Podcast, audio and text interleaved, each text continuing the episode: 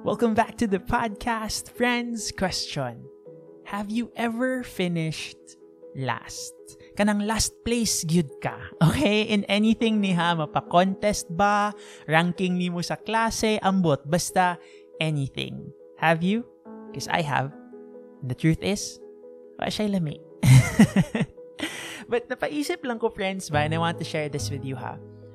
Is it really so bad to finish last? Damang ko yung nabasahan ng article and let me share it with you. Ana siya. The worst golfer in town came in last in the tournament. Actually, that's not true.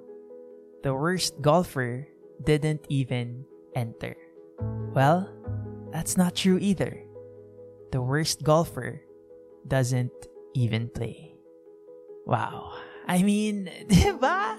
Tinuod kaayo. Mapaisip lang ko og makatawa ba na kung kita no, how ka ita manglait no manglait sa mga bangko nga player sa NBA, 'di ba? Pero ang fact, NBA player sila, nakasulod sila. Kita kaha, wala, manglait lang, 'di ba?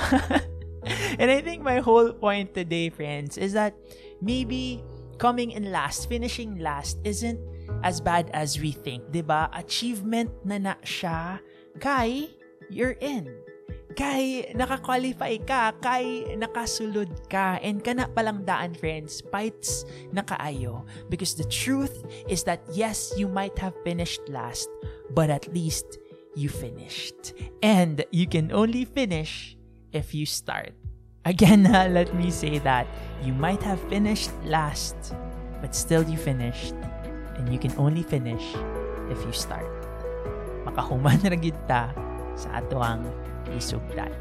So friends, for those who are doing stuff out there right now, you might think you're not so good. You might even think that you're the worst. Friends, I just want you to know that's not true. The fact that you're already in makes you the best. And I promise you this, if you keep showing up, it will only get better. Always remember, pwedeng magkamali, pero pwede ring bumawi.